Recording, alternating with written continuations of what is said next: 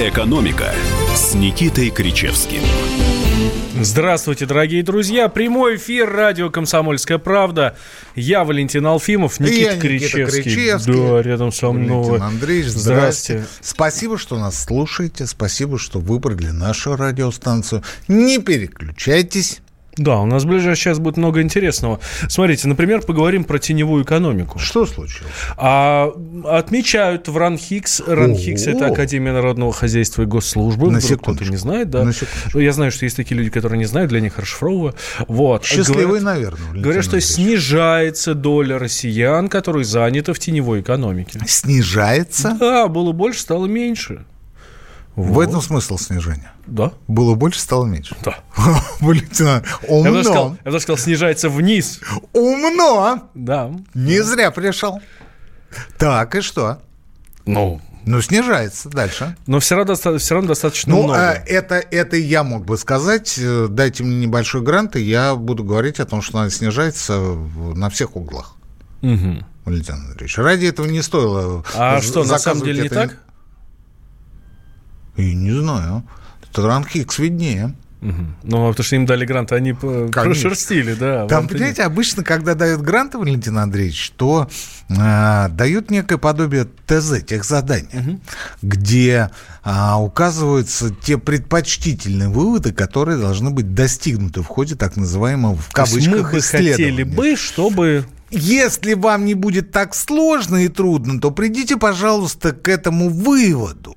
Ну, Мы- или мы как бы не настаиваем. Ни в коем случае. Мы же за объективность исследования. Ну, а если вы придете к такому выводу, который мы вам не то чтобы обозначили, но пунктиром провели, то честь вам и хвала.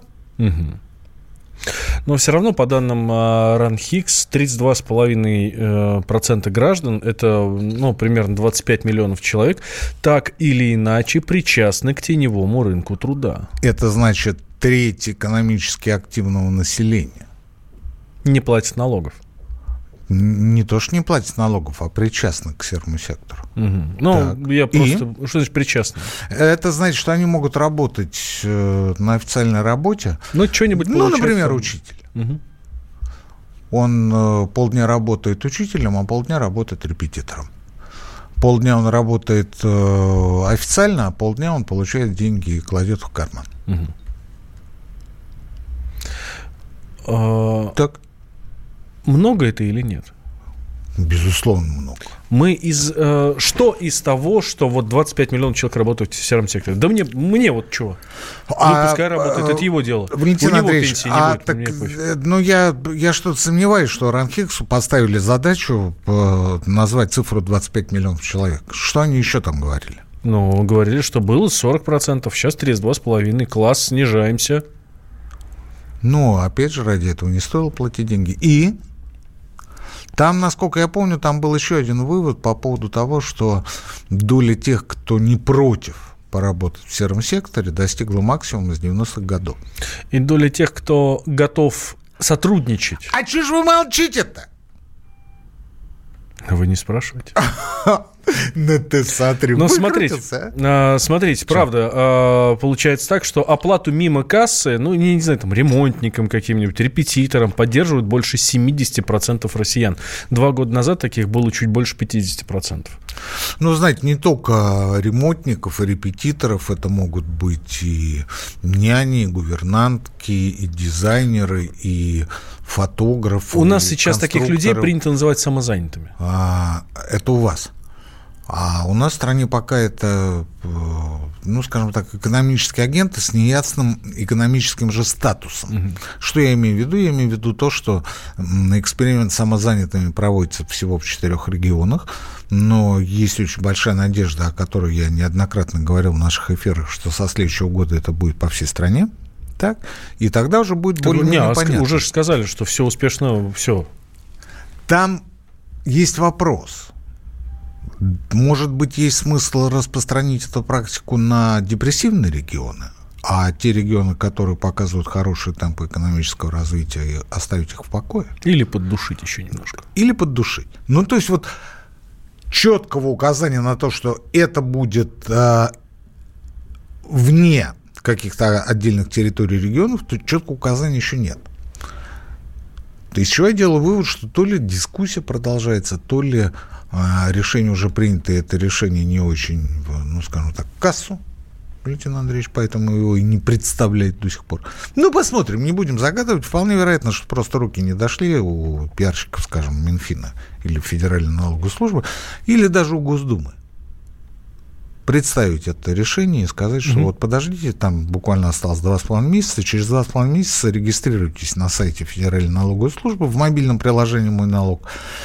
Смело уплачивайте 4% и ни о чем больше не думайте. Я предполагаю, что э, будет, скорее всего, так, что на всю страну. И вот что будет дальше, большой вопрос. Потому что пока стоит задача вывести этих людей за хвост из тени.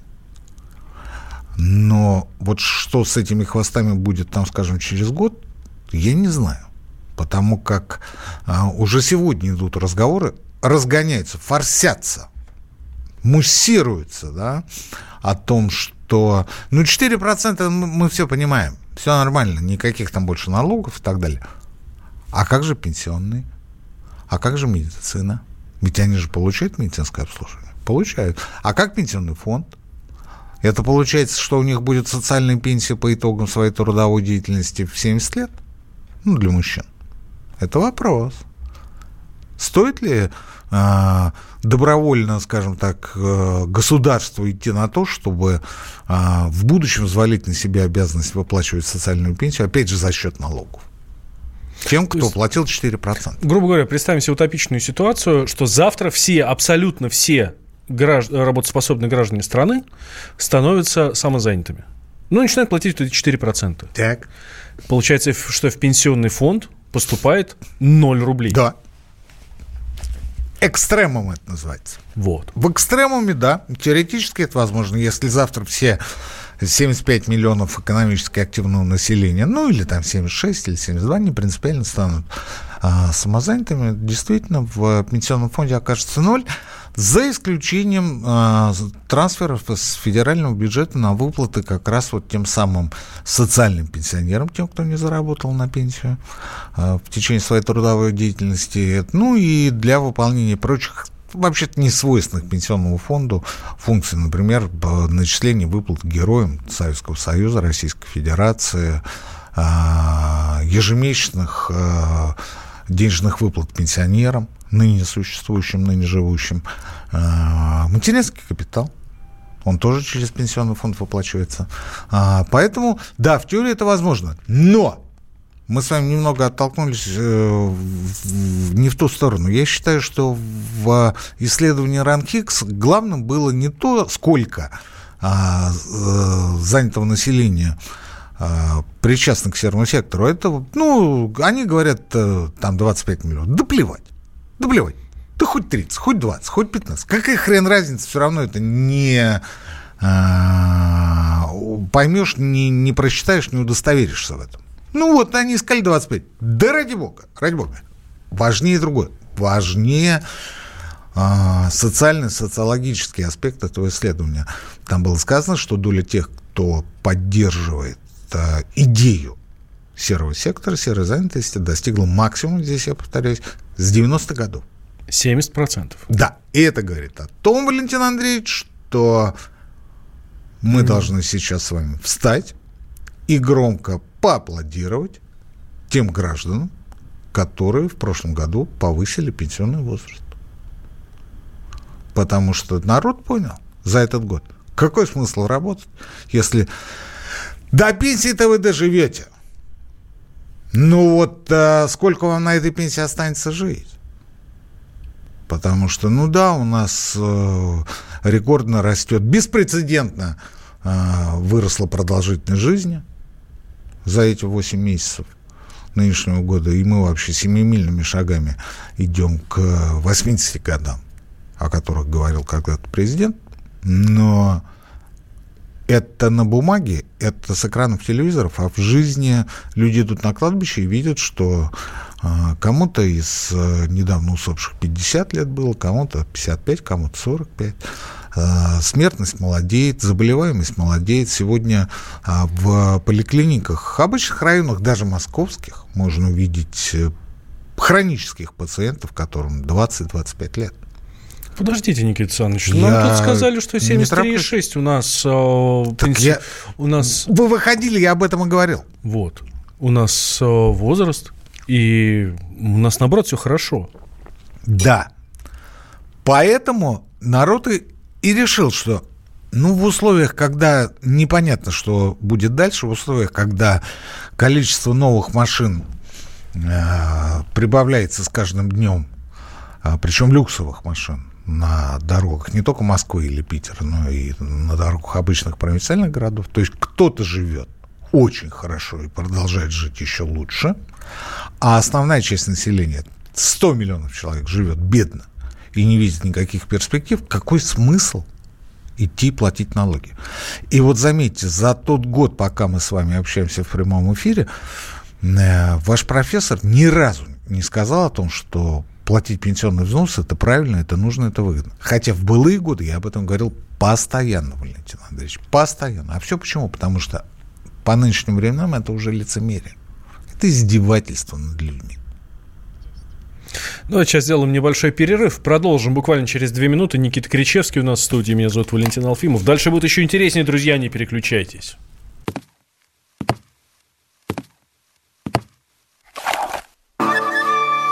Это была тяжелая неделя.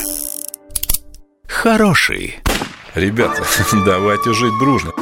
Плохой. Понимаете, не признавали у одного кандидата подпись его родного отца. Злой. А вот что у нас в России, вот что у нас в России. Бред, да?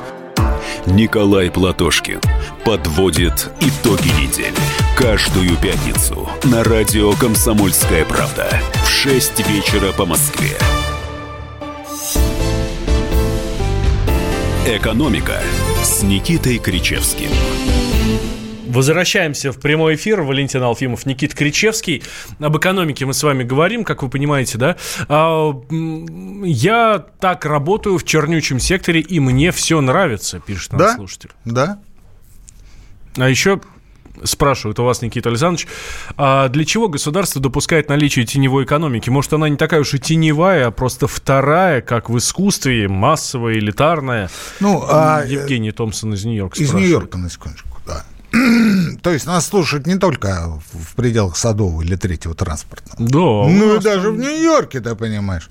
И количество слушающих нас по интернету через сеть с каждым эфиром все больше и больше. Неумолимо растет. Да. Беспрецедентно, я бы сказал. Да, и вы, друзья, те, кто нас слушает через э, FM-приемники, обычные волновые, и вдруг у вас не будет под рукой, но в студию придет Никита Кричевский, да. вы будете знать. На любом смартфоне, через любой да, интернет можете настроить и Немедленно слушать, подключайтесь. Слушать комсомолку. Везде можно всегда. Волшебное слово «правду» услышать. Ну, тем не менее. Вот. А, что касается теневой экономики, она есть в любой экономике мира. Евгений, дорогой. Как там в Нью-Йорке погода, кстати? В любой, даже в американской. Ой, что-то не то сказал сейчас. Даже в американской, в нидерландской, да в какой угодно возьмите. А, международные институты делят а, серый сектор, вообще градуируют его по трем частям, по трем составляющим. А, к наиболее развитым странам относятся страны, где серый сектор составляет до 10% экономики. Ну, это Новая Зеландия, это Финляндия, это Норвегия. А, насчет США я не готов сейчас говорить, потому что, мне кажется, там побольше, чем 10%. А, вторая часть – это где-то от 10 до 50-60%, и третья часть – это то, что выше 60%. Мы, естественно, во второй части, поскольку по расчетам иностранцев доля серого сектора российской экономике составляет порядка 40%. Ну, когда чуть больше, когда чуть меньше, в общем, не принципиально это. Угу. Вот. А, она была, есть и будет при любых обстоятельствах. Можете в том же Амстердаме или в Нью-Йорке пойти, ну, например, в каком-нибудь магазинчике купить а, мороженое. Ну, и предложить расплатиться с картой. У вас будет ровно такая ситуация, как в Москве. Не работает терминал. Придется расплачиваться наличными деньгами. М, Почему кажется, наличными? в Москве можно везде расплатиться картой. Просто везде. Зайдите в э, ресторанчик, кафе. Через один вы увидите, что посттерминал сегодня не работает. А вот там есть за углом банкомат, скажут вам. Да что там говорить, я был в Большом театре, верите, Валентин Андреевич? Где-то в начале этого года. Я, Кричевский, был в Большом театре. Да, я сам в шоке. И ладно бы один, так еще и с семьей. Ну и что вы думаете, пошли в буфет? Ну, как все нормальные люди. А там Бутерброд с сырокопченой колбаской ну а как же, Валентин Андреевич, вы все знаете лучше меня. А там банкомат за углом. Мгм. Оплату картами не берем. Вот так. В Большом театре. Я не знаю, как сейчас, потому что я не завсегда-то этого безмерно уважаемого театрального заведения. Ну, и билет там стоит не маленьких денег. Да и потом это событие, Валентин Андреевич. Я как-то, знаете, лет 35-40 назад а, в эпоху застоя оказался рядом с Большим театром и увидел, как а, подъезжает ко входу в театр «Черная чайка». Из нее выходит герой социалистического труда Александр Чаковский. Вы знаете, кто это? А тогда его знали все. Это автор а, романа «Блокада». И человек, который возглавлял, не совру, литературную газету, по-моему, он был ее главным редактором в, в те годы. Ну, или вот какой-то такой был статусный туз. Чин такой был, понимаете? И он такой выезжает, э, выходит из чайки с супругой, у него э, плащ на, руке, он подает супруге значит, руку, все глазеют, все смотрят, ну, элита же, небожитель, понимаете? Ну, с тех пор много чего изменилось, и... А теперь Кричевский также подъехал. А теперь Кричевский приезжает туда на метро или на такси, Валентин Андреевич, потому что оно так проще. Потому что Кричевский точно так же, как все остальные, должен где-то найти парковку. А парковка где у нас ближайшая? Парковка ближайшая у нас либо в гостинице «Москва», либо в Рице. А, Никита Александрович, ну давайте мы не будем Оно углубляться подешевше, в оно подешевше Давайте мы будет не на будем метре. углубляться в географию города Москва. Валентин Андреевич, поэтому я м, к чему это говорю? Я это говорю к тому, что а, серый сектор есть везде, и вот в нынешних условиях я вспоминаю фразу, я ее сейчас наизусть э, скажу, э, социолога Сэмуэля Хантингтона, который в свое время написал, что уход в серый сектор является культурно санкционируемой формой протеста против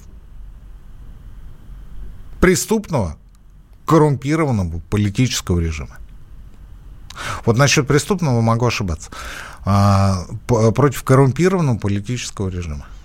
Но Это о чем говорит? Это говорит о том, что, а, понимаете, общественное настроение не обманешь.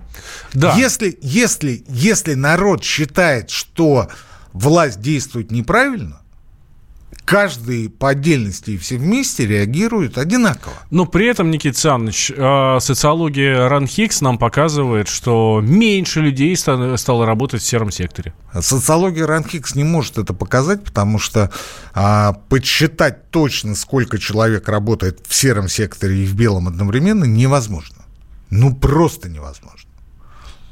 Грубо говоря, если у тебя раз в месяц возникает подработка или возможность получить дополнительный доход, и ты, естественно, ее не упускаешь, то кто же тебя поймает? Ну, например, я не говорю о Москве, не говорю о нас с вами, я говорю о, о провинции, о регионах. Ну, например, раз в месяц у вас появляется возможность кого-то подвести из одного райцентра в другой или из одного города в другой. Вам за это заплатят несколько тысяч рублей, вы посчитаете, что это адекватная, достойная оплата а, и вашего труда, и вашего времени, и амортизация вашего автомобиля. Вы, естественно, соглашаетесь, и вы едете. Валентин Андреевич, это бывает раз в месяц, ну хорошо два, но это максимум. Ну вот это серый сектор, вне всякого сомнения. Вы же не платите с этих нескольких тысяч налог. Никакой. Но в то же время вы работаете, ну, предположим, где-то счетоводом. Ну, к примеру. Или дуэром. Может быть, даже дворником. Ну, какая разница? То есть где-то официально получаете заработную плату. Так что подсчитать это точно невозможно. И социология такая штука, которая реагирует только на те ответы, которые вам будут дадены. А вот те ответы, которые человек посчитает, а у нас русские люди а, по своей натуре люди а, скрытные, предпочитают не высказывать то, что происходит в их жизни на самом деле. То здесь вы меня извините, вы его хоть пытаете, он вам не скажет, что он раз в месяц подвозит кого-то там из Ярославля в Кострому. Ну, к примеру. И вы ничего сделать не сможете. Вот, поэтому а, нужно это государству или не нужно? Ну, есть разные точки зрения. Есть точка зрения так же, как на коррупцию, что это некий смазочный материал, который позволяет экономическим а, шестеренкам а, двигаться более а, плавно и уменьшать трень. Есть точка зрения на серый сектор, что в период кризисов а, серый сектор способен поддержать людей в условиях, когда их доходы падают, и очень часто нет возможности легально обеспечить свои семьи, своих детей. Есть и такая точка зрения, но в любом случае все это плевок в сторону родного государства. В любом случае, вне всякого сомнения. Если... А сейчас ведь никакой не кризис. Сейчас нет никакого кризиса. Кризис впереди. И дай-то бог, если мы его проскочим. Дядя Вася из соседнего гаража за 500 рублей поменял мне масло и фильтр в машине, а я вчера за 500 рублей переустановил операционную систему и программы соседки. Серый сектор наступает? Так было всегда. Слушайте. Так было всегда. Это и есть серый сектор? А как же? Ну, потому что легально вы должны 98-85 вы должны подать декларацию по итогам года и указать, что вы получили за переустановку операционной системы 500 рублей дополнительного дохода, заплатив с нее, соответственно, подоходный налог в размере 65 рублей. Но вы же этого делать не будете. И я не могу вас осуждать. Я не могу осуждать. Потому что если бы а, все шло в направлении, например, а, установления социальной справедливости в стране, ну, я имею в виду, что я имею в виду а, расширение а, бюджетных мест в высших учебных заведениях, уменьшение и уничтожение платной медицины, прогрессивный подоходный налог, ну, по, крайней мере, какие-то наметки к этому. А, реальные сроки за коррупционное преступление высших представителей нашей власти. Не просто полковника Захарченко, носителя, а, держателя, хранителя общака, а действительно настоящих людей, э, которые сегодня в тени, но которые, по сути, являлись его начальником, смотрящим, так сказать. Да? А, если бы мы а, видели, что а, увольняют, выгоняют, сажают людей за то, что они препятствуют развитию бизнеса, тогда бы я сказал, 98-85, какой же вы гад. Но поскольку ничего этого нет, ну, как я могу сказать, 98-85. Вы, конечно, плохой человек. Ну, наверное, не хуже нас с Валентином Андреевичем Алфимовым. Так, э, давайте сейчас сделаем небольшой перерыв. Э, после новостей продолжим. Оказывается, у нас, ну, у нас же законы для всех равны, ну, это очевидно. Ну, ну для знаем. некоторых они еще более равны. Я больше скажу, для некоторых вообще свои законы есть. Да? Прям совершенно отдельные, которые нас с вами не касаются. А, давайте э, продолжим об этом с Никитой Кричевским. Вот э, через пять минут после новостей, я вам обещаю, что вернемся, будет интересно. Идеи Минфина тут всякие витают, да, и, ну, в общем, про это и поговорим. Чиновникам в России не до шуток. За них взялись Андрей Рожков и Михаил Антонов – Курение запретили, на остановках запретили, курение в подъездах, на балконе запретили. Можно под балконами запретить? Вот я вас вот комитет здоровья забыл спросить еще. я, я к слову так просто. Как ты народу в глаза смотреть будешь на следующих выборах после этого? Они на шестисотках пашут из всех зверей, только у них жук колорадский, а тут у тебя два верблюда. Два, Антонов? Это один там жена еще. Извини, не, не узнал. Каждую пятницу в 10 вечера по Москве на радио «Комсомольская правда» бюрократию и глупость вышибаем смехом. В программе «Не до шуток». «Экономика» с Никитой Кричевским. Возвращаемся в прямой эфир радио «Комсомольская правда». Меня зовут Валентин Алфимов. Рядом со мной Никита Кричевский. Об экономике говорим, о нашей с вами в первую очередь. Э, смотрите, какая история получается. Да? Я уже в прошлой части начал. У нас же как получается, что как? законы для всех равны, да. но есть отдельные категории граждан. Так. Вот именно граждан. То есть нас с вами? Нет. А кого? А мы не попадаем с вами в эти категории. Как это не попадаем? Я не знаю, хорошо это или плохо. И многие туда рвутся прямо в эти списки, в санкционные списки. Ну, в общем, Минфин предложил законодательно а, выделить российских граждан и компании, которые попали под санкции западных стран, в некую особую категорию. И на них надо распространять, говорят, а, специальные положения законодательства. Правильно. Давайте что-нибудь скажем такое, чтобы нас тоже с вами в санкционные списки внесли. Я даже не знаю, что сказать. Да я тоже не знаю, Валентин Андреевич. Потому что после этого предложения мне очень хочется попасть в санкционный список. А, ведь это же налоговое послабление, это освобождение от э, ну, пусть временное, но ничего временного, времени нет, чем постоянно. Ну, вот интересно, а... что конкретно не говорят, о чем речь. Ну... То есть, какие там будут льготы? Смотрите, там э, сначала предполагается систематизировать то, что уже предоставлено, а дальше будет существенно проще. И что это значит? Это значит, что если вы захотите, например, э, освободить меня от э, декларирования подоходного налога, то вы это можете сделать э, э, внесением, ну, скажем так, дополнения в тот закон, который будет принят. Ну, то есть вот всем, кто попал под санкции ЕС, США, э, разрешается вплоть до исключения из санкционного списка не уплачивать НДФЛ или э, те, кто попали в санкционные списки, предприятия, компании, граждане могут не платить НДС. Угу. Представляете? И а так... за что такая честь? Потому что они такие классные ребята, ну, раз против них санкции ну, ввели, значит, Андреевич, они это вы у Минфина спрашиваете. Перед это Родиной. вы спрашиваете у Минфина. Я так полагаю, что э, нам тяжело, нас окружают враги, многих из наших товарищей посекли уже, ну, фигурально, естественно, не буквально, поэтому им надо помочь. Ну, например, кому помочь? Алексею Борисовичу Миллеру, главе «Газпрома», э, господам Ротенбергам, ну и так далее по списку. То есть это люди, которые испытывают невыносимые трудности и даже кушать не могут от той ненависти, которую к ним испытывают заокеанские, так сказать, в кавычках, партнеры. Ну или европейские партнеры. Не принципиально. Поэтому мы должны помочь. А это значит, что для того, чтобы им помогать системно, надо сначала упорядочить те льготы те преференции, которые им были даны а, в некий единый документ который будет иметь форму, может быть, закона, может быть, дополнение к налоговому кодексу. Не знаю. Не знаю. Скорее всего, это будет закон, потому что налоговый кодекс – это а, только то, что касается налогов и взносов.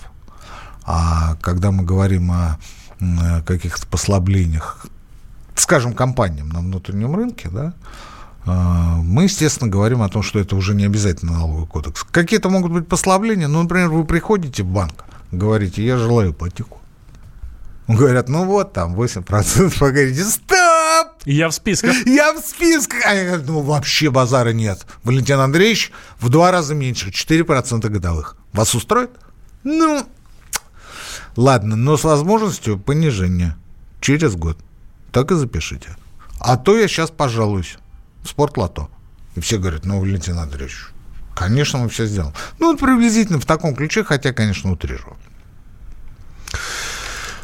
Ну что ж, понятно. Будем жить, будем наблюдать за этим, как все это будет э, развиваться, вся эта история. Ну, это, по, если по сарказму и иронию отключить, то это, конечно, по, страшно негативный удар по внутреннему рынку и по внутренней конкуренции. По внутреннему рынку чего?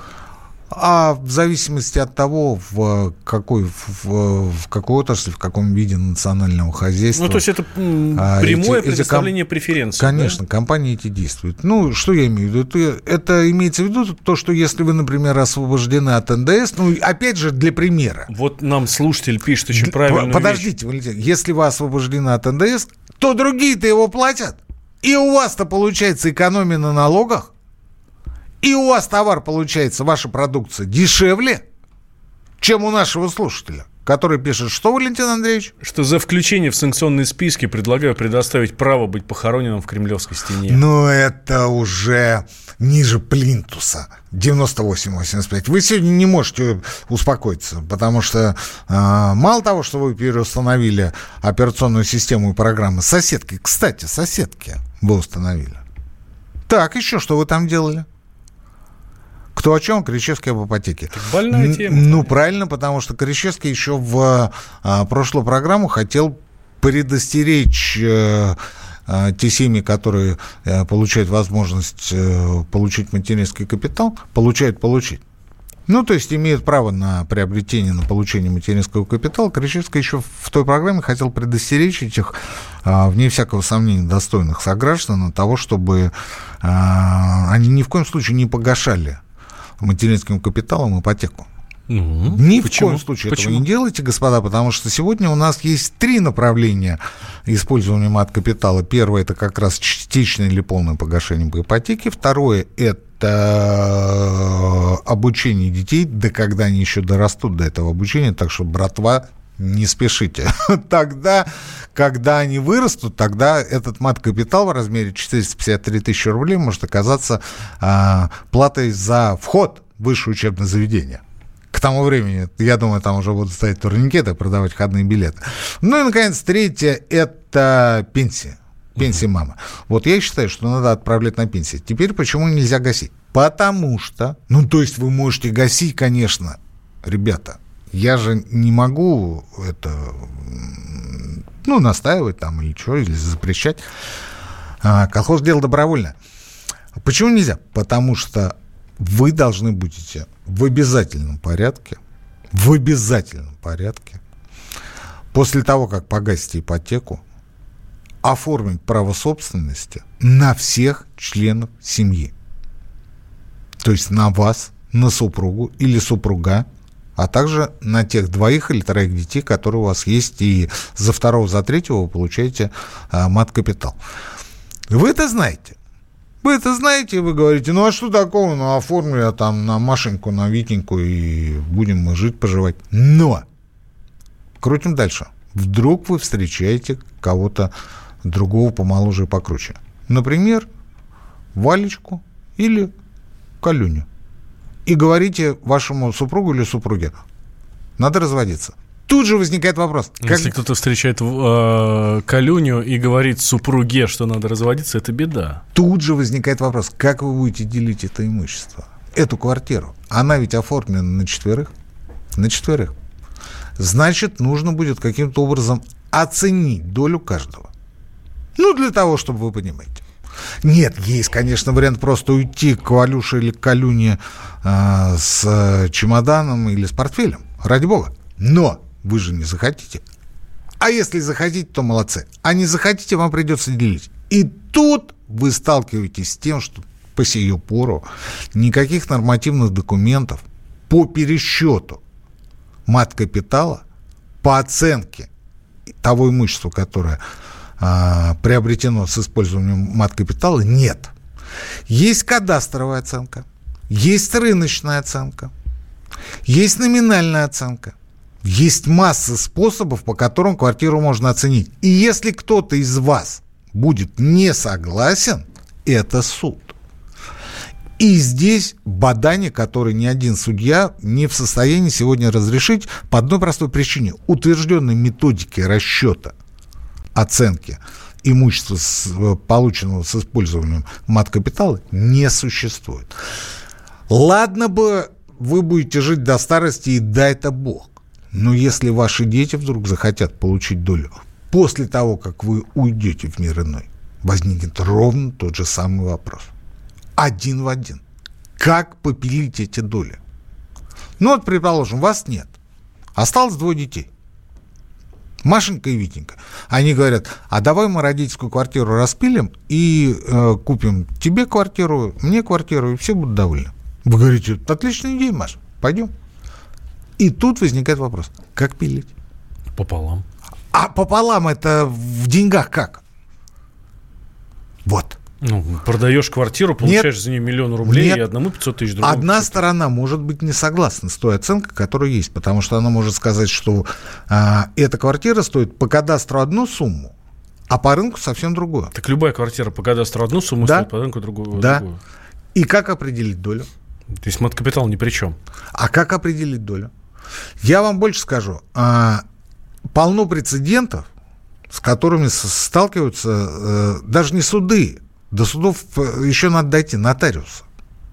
Когда к ним приходят и говорят, вот вы знаете, мы а, приобретали с использованием мат-капитала, а что теперь с этим делать, мы не знаем. И нотариус то же самое скажет, что я не могу вам ничем помочь, потому что утвержденной методики не существует. Поэтому, господа, пока это будет сделано, пока это будет принято, одно дело а, решить вопрос с мат-капиталом, и совсем другое э, подвести под это соответствующую нормативную базу. Либо сидите, ждите, пока эта база будет, и тогда уже со спокойной совестью погасите э, ипотеку с помощью мат-капитала, либо, что самое, на мой взгляд, правильное, отдайте на пенсию маме. Она заслужила. Маме своих детей. Через две минуты продолжим, никуда не переключайтесь. Мы вместе дожили до понедельника. Вовремя рассказали тебе о главном во вторник, среду и четверг. А теперь встречай пятницу. На радио «Комсомольская правда» новая программа. Каждую пятницу в 8.00 Сергей Мардан и Надана Фридриксон. Три часа самого острого эфира. Мардан и Надана. В программе «Опять пятница». Взболтай и можешь смешивать.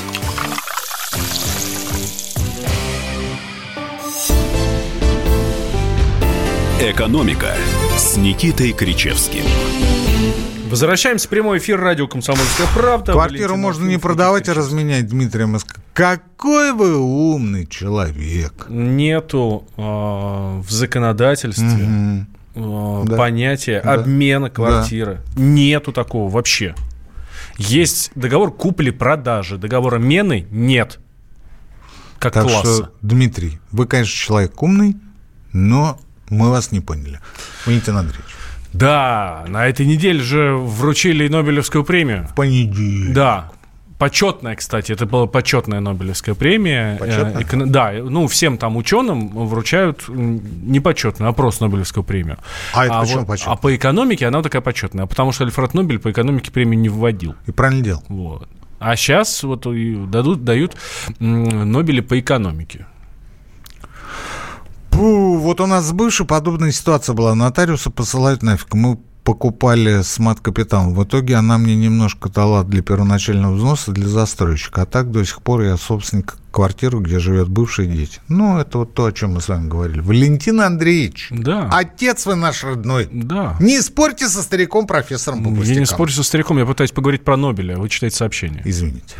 Ну так вот, в этом году награду получили трое ученых. Это Абхиджит Ну, Баннерджи, Эстер. Дюфло и Майкл Кремер.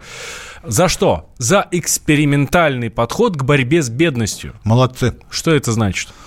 Что это значит? Экспериментальный подход к борьбе с бедностью. Это значит, что... О, это значит, что Нобелевская премия по, по экономике себя исчерпала. Это значит, что вручать Нобеля по экономике становится с каждым годом все сложнее, поскольку не за что. Это значит, что Нобель присуждается сегодня, ну, по таким э, критериям, что вы сейчас со стула упадете, Валентин Андреевич. Это как в, а, скажем, форсайт исследованиях. То есть э, в исследованиях, э, ну, когда а, некое научное сообщество опрашивают, экспертное сообщество опрашивают на предмет э, будущего развития, ну, например, той или иной сферы. ну, что имеется в виду? Имеется в виду, что сначала отсекаются а, крайне наиболее, э, скажем, полярные, экстремальные а, точки зрения. Потом постепенно сужается, сужается, сужается, и уже вот на основании мнения а, наиболее часто встречающегося выбирается какое-то одно, как правило, голосованием, и выдается за итоговый результат форсайт исследования, то есть исследование будущего. Есть такая наука форсайты. А, очень интересно, кстати говоря, очень интересно. Но мы сейчас не об этом. А, вот Нобель вручается приблизительно так же. чем чаще вы э, упоминаетесь в других работах, в других исследованиях и в других базах данных, тем больше у вас шансов получить Нобель. То есть раз в неделю приходить на радио недостаточно? Нет, ну это же не научное исследование. Мгм. Это не научное исследование. Вы должны где-то публиковаться, это должно быть отмечено в каком-нибудь рейтинге.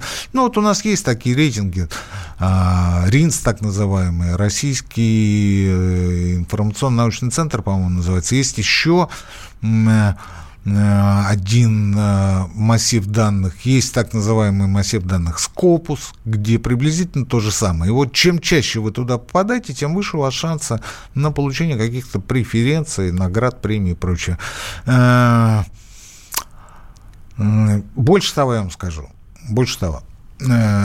Сейчас а, пребывание и баллы в этих рейтингах являются одним из базовых условий успешности вашей работы даже в а, высшем учебном заведении. Мгм. То есть это, это вообще такая бредетина. Что имеется в виду? Имеется в виду, что мы с Валентином Алфимовым а, работаем в двух а, соседних московских вузах. Ну вот они на одной улице, но просто по-разному называются. И я говорю, Валь, давай ты меня будешь раз в месяц в своей статье цитировать со ссылкой, а я тебя. И вы говорите, Никита Александрович, да всегда готов, даже два раза. Вот. И мы попадаем друг с другом в базу это постоянно, вы представляете? Чем чаще, тем лучше. При этом, а, вот, например, меня не заставишь сейчас написать статью в какой-то научный журнал. Почему? Потому что а, э, написание статьи, публикация в научных изданиях – это удел а, ученых, исследователей молодого среднего возраста. А я уже все-таки на шестом десятке, и мне а, рамки журнальной публикации п- жмут. Мне не хватает. Потому что мне надо а, привести одну точку зрения, рассмотреть одно направление, поговорить о другом а, факторе, о третьем, о четвертом, о пятом. Как правило, это выскакивает целую книгу. Но ведь если бы, а, скажем, тот же Джон Мейнард Кейнс написал какую-то научную статью и опубликовал ее, то сто процентов никакого бы кейнсианства не было. Потому что есть общая теория занятости, процента и денег. То есть три части занятость, как э, ее оптимизировать процент, то есть то, что мы платим за использование заемными ресурсами или получаем в виде а, премии и прибыли, и, собственно, сами деньги. У него есть целая книга на эту тему, которая так и называется. Общая теория занятости, процента и денег. Вот. А, прочитать ее невозможно. Но все ее признают гениальной. Мы об этом не будем сейчас. Это я к чему? Это я к тому, что нет смысла этим заниматься. Но в экономической науке, благодаря э, РАНХИКС, благодаря Высшей школе экономики, благодаря прочим э, мало чего понимающим в, в науке э, учебным заведениям, это сегодня имеет место быть как общераспространенная вещь в- во всей российской науке. И когда люди говорят, да не надо вот так делать, ну не нужно оценивать по а, частоте упоминаний в каких-то рейтингах или базах данных, они говорят, вы ничего не понимаете, вы так говорите, потому что вы тупорылый. Идите, Ладно, бог с ними, с этими рейтингами. идите улицу. А. Что касается бедности, вот ровно та же история. Ровно та же история. То есть сделали некий экспериментальный а, метод, сформулировали его точнее, который даже поспешили назвать доказательной экономикой. В чем этот метод за- заключается? Он заключается в том, что э, бедность, как оказалось, имеет разные точки а, зрения и разные м, черты в различных регионах. То есть в Африке это одна бедность одни причины. В Азии это другая. А, например, в Европе третья. В этом смысл. Валентин Андреевич, в этом смысл. Эм, Эту работу очень внимательно прочитал э, вице-премьер России. Да. Да, он ее Антон. не прочитал, он сказал, что он ее изучит. Вот. И говорит, мы изучим, мы изучим. Да, и если у... И попробуем внедрить. Да, да, так а у нас эта бедность и так, и так есть, но мы знаем с вами главное за этот год, пока вы нас слушаете, мы, мы с, нами, с вами знаем, что э, проблема российской бедности не в том, что а, она недостаточно изучена по регионам, а из-за того, что нет движения со стороны государства в пользу реальной борьбы с э, бедностью, в пользу а, реального установления более справедливого общественного порядка. В первую очередь в экономике. Поэтому у нас бедность, поэтому у нас неверие, потому что экономика на 50%, как я уже много раз говорил, это психология, а не циферки. Через неделю встретимся здесь же, в этой самой студии. Валентин Алфимов, Никита Кричевский. Экономика.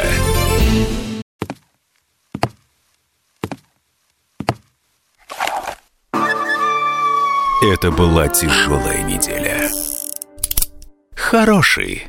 Ребята, давайте жить дружно. Плохой.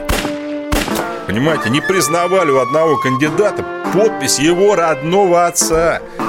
Злой. А вот что у нас в России, вот что у нас в России. Бред, да? Николай Платошкин подводит итоги недели. Каждую пятницу на радио «Комсомольская правда» в 6 вечера по Москве.